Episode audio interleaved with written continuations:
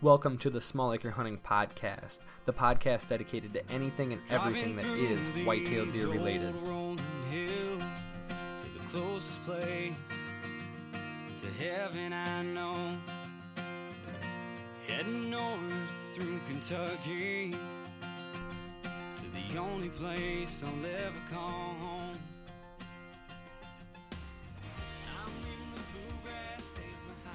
Hey guys, and welcome to this episode of the Small Acre Hunting Podcast. I'm your host Ty Miller, and just because I've had some people asking, that actually that intro song is actually from a local artist in my area. He grew up actually went to school with my wife. His name's Zach Du Bois, and that's back home again in Indiana.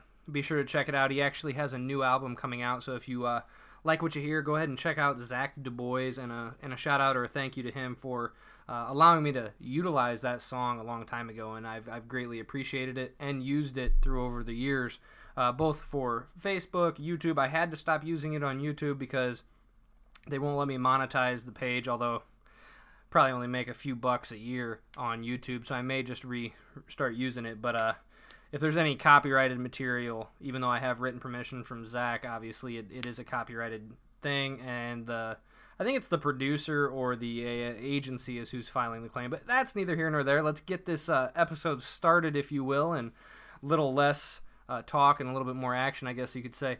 But in this episode, we're going to talk about, as the title says, big buck tendencies.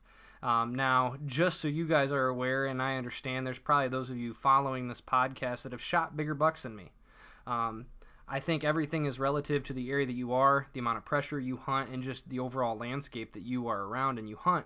There's listeners right now that are in Iowa. This is going to pertain to you as well. I think big bucks um, are big bucks no matter where they are. And when I say big bucks, I guess I should classify that more so less big bucks than mature bucks. Um, the older demographics, you know, once they start slipping into the three, four, five year old range, they really start uh, acting like different creatures, if you will. So, and, and any of us that have spent enough time in the woods and, and tried to start targeting these deer at some point in our hunting careers have realized it's a whole different ballgame to pursue um, not only just mature deer in, den- in general, but trying to hone in on one or two target bucks, uh, if you will, in a given year. And there was a discussion on a Facebook page earlier asking, you know, what do you do to get a leg up on the bucks that you're chasing? You know, if you've got that one special buck, what do you do? And I had to share a tactic that I've done over the years, um, and that's I catalog everything in detail in an Excel spreadsheet. Now, it may seem, you know, like, oh, well, that, that makes sense, Ty. A lot of us do this in some fashion, and, and I understand there's software out there that'll do this for you, that'll track trail cam images and stuff like that, but I like to have control over what I'm tracking. So I custom make these spreadsheets for myself, and sometimes it's for different deer. There's different things that I will input into it. Um, Bo, which is actually a deer at the homestead property, was actually probably one of the first deer that that we we were still pretty young. And when I say we, I mean me and my pops. We had been hunting a while, but you know we were pretty young in our mature buck hunting. I guess you could say I had already lucked into or or capitalized on a few really nice deer, some older deer. But uh, Bo was the first buck that kind of we just he didn't seem we didn't seem to know what he was going to do. And I think partially it was because we never really logged all his movements. We never really broke down and looked, okay, with X wind during this time of the year, during this weather, during this crop rotation, during this moon phase, you know, try to catalog all these things to try to see if there's any kind of correlation to his tendencies. Now, you will hear throughout this entire podcast, I rarely am going to use, I'm going to try not to even use the word pattern. And there's a word for, there's a reason for that. The, the word patterned is, is thrown out there, um, sadly, by even some of the people that I look up to, some of the guys who I think are better hunters than me, but I think it's a misused word. Um, by definition, a pattern is something that never repeats. It never, um, you know, if a deer comes out at this spot at this time, he's going to do the exact same thing next time. Well, that's just not the case. A pattern is a never ending, never changing rhythm or consistent uh, occurrences. Big bucks are anything but that, but they have tendencies.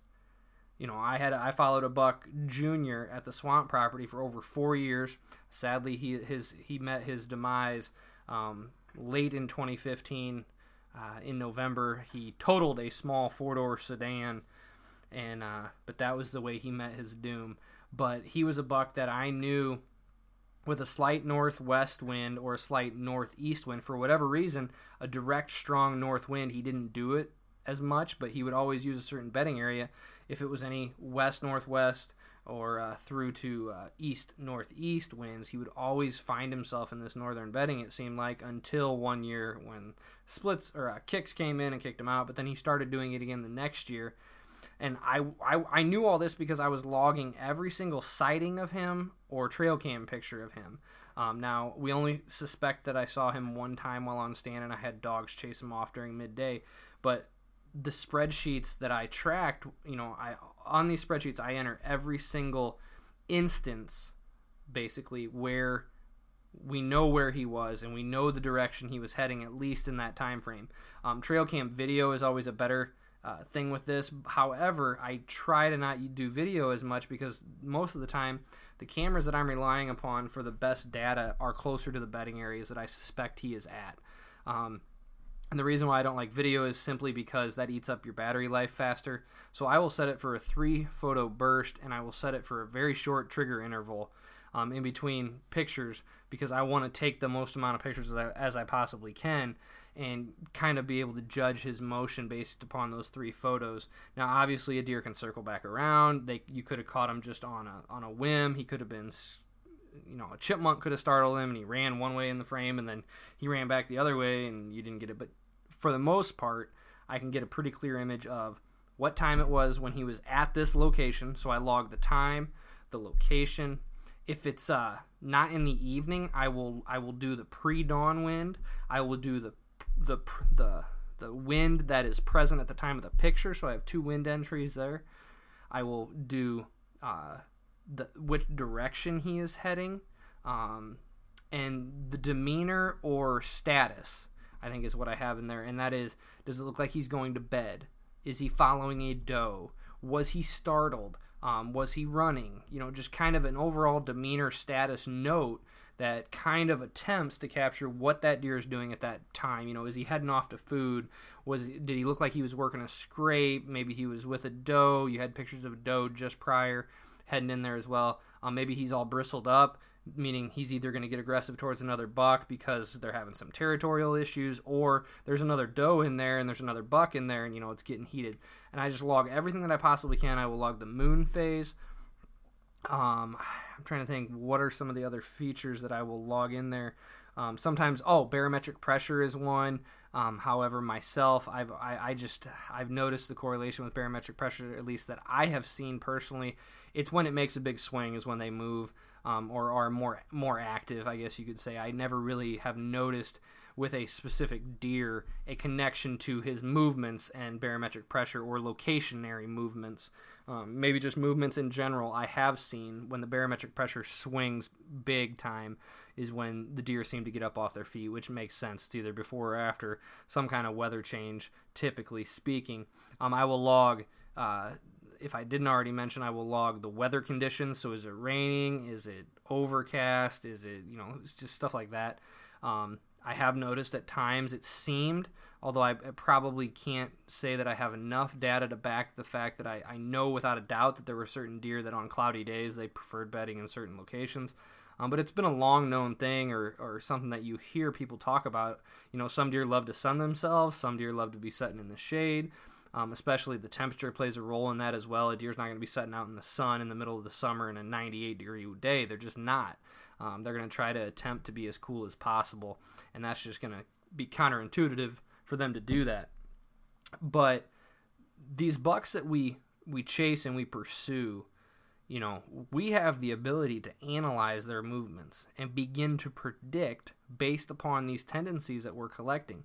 You know, if you're if you're really serious about pursuing these deer, this is by far the biggest way to begin to have an idea of their tendencies um, and not relying upon other people or not relying solely on you know oh i got a cell phone camera and boom oh he's there and he's moving you know us average joes we're not going to afford that we're not going to outfitters that do all this work for us we are doing this and we only have ourselves to blame if we're not putting ourselves in the best case scenario to capitalize on these deer Um, another great example that I have seen firsthand is at the swamp property. It's probably our biggest buck potential property as far as age of deer, size of bucks. Um, you know, one of the bucks I was after last year got shot by a neighbor, and it was just shy of of uh, 185. I think it I think it was like 183 or 182 it netted. Um, amazing deer. So I mean, this this this has the potential. This property, but uh, there was a buck that I'll just call him the Christmas buck for the for the podcast sake because every single year by the time Christmas would roll around, he was always there. Typically, he would always show up sometime between I think it was December 15th and December 21st. Every single year. This was a buck that we would never get pictures in the summer of. We would never get pictures in September, October, November, even early December. But like clockwork, every single year, right in middle to before Christmas in December, this buck would show up and he'd stick around for a while. Um, he might be there for two or three weeks, it would seem. And we knew that his tendency was, and I'm only guessing here, but it's an educated guess based upon everything that we've seen. You know, we all know that does come into estrus in cycles, and probably his area, one of the things he does is during that late season, that post rut, when there's fewer and fewer does coming into heat or still remaining in heat, he is out seeking new areas that he has not checked. And this is in that, that wider oval of pattern that he does every year, but he doesn't do often because the only reason he's doing it is swinging out to check on does in our area. And he did that three or four years in a row. Um, I think this last year was the first year we didn't get any pictures of him, so and he already looked like a really old deer. Um, I, I, became uh, acquaintances with the guy who shot that big buck that I was telling you about, and he knows of the buck. I showed him pictures of it, and he said, "Yeah, that buck's been around for over six, seven years that he knows of." And uh, so that deer was probably we estimate at least an eight or nine because he thinks the first year he saw that deer it was a three or four year old deer. So we're talking about a nine to eleven year old deer and uh, he very well may have just died because of old age. Um, this other gentleman and myself, neither of us know about that deer dying, so one could assume that it probably just finally met its demise, or maybe he's out of the breeding cycle. Maybe he has gotten to the age where biologists do say that sometimes the older and older these deer get, um, often they don't even partake in the rut. They don't partake in the breeding and uh, they've there's been studies that have shown even deer as young as five or six years old will really start stepping back in the breeding and they may only breed a handful of does a year, some as low as two or three. So that could be the case. However, again, that shows the tendencies of that buck were so predictable that I knew if I had a buck tag during that time frame, that was the time frame that I was going to have a chance at that specific deer. Now, we only got daytime images of him once or twice. A lot of times he was skirting uh, morning or evening, but a lot of it was overnight. But still, I knew he would be in the vicinity and he, that would be the highest chance that I would have on this deer to harvest him based upon cataloging his movements. Um, now, obviously, this can get tiring. This can get time consuming. Um, it takes a long time, even per image, to put it over into Excel, put in the data, put in everything. I usually have weather underground up to get the prevailing winds and things of that nature. So I've got a couple different screens going. If you're working on one screen, it can get really hectic. Um, I have two at, in the man cave. I'm hoping to get a third monitor, and that really will help. However, that's one of the things that I guess my advice to you would be don't do this for every single buck on your property. Do this for only bucks that you just can't seem to figure out, or pick one or two. You know, right now, if I were to do this, I'm actually getting set to do this with Bertier or Gary from last year. It's the same deer, um, hence Gary Bertier, hence the name change. But it, it changed because his one side now is a funky, non-typical um, check out Facebook or YouTube to see videos of Bertier. He's a really cool looking deer. He blew up on the right side. His left side looks like a hand of some kind, just straight up. It's the weirdest thing ever. Um, but I'm going to log his movements from last year, and then I'm also going to log his movements from this year. However, this year he kind of transitioned into taking over a new bedding area, so I'm going to rely more on his movements this year, and I'm going to focus uh, really strongly on the month, the end of August and the month of September, when the food sources around us were changing, um, the beans were yellowing, and his use of that bedding area based upon pre-dawn winds, daytime winds, and just really honing in on that and seeing if I can find a correlation or a connection. Because the one thing I've noticed about every single deer that I've pursued, very, very few of them don't have some kind of tendency or multiple kinds of tendencies. The issue is is trying to figure out what that tendency is and then how we as hunters can capitalize upon it.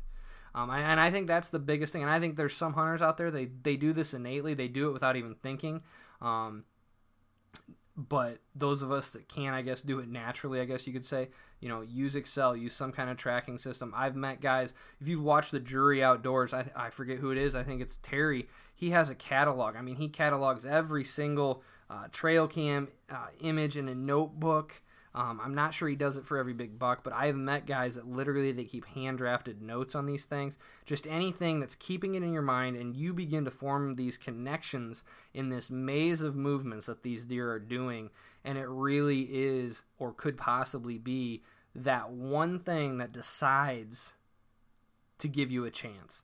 Um, you know, there's going to be a lot of different things that you're going to do throughout the season. Some things are going to work, some things aren't. You're going to see failure, you're going to see success, but this could be one thing that could give you that one extra chance. This may lead to that one hunt that you may have actually chosen a different stand, just acting upon your gut or whatever, but you're relying upon his movement tendencies that you've gathered, um, hopefully even for over years, uh, that is going to be the difference. And that's a great point to end on. I guess I will say this is deer become, and I learned this from Bill Vale of Pressured Deer. Deer become a buck specific. A specific deer will be will show tendencies in any given year, month to month, day to day. They begin to show it. Year to year, those tendencies really begin to show. The farther you can gather data, the more data you have for months and years. The farther out you get, the more predictable these deer become.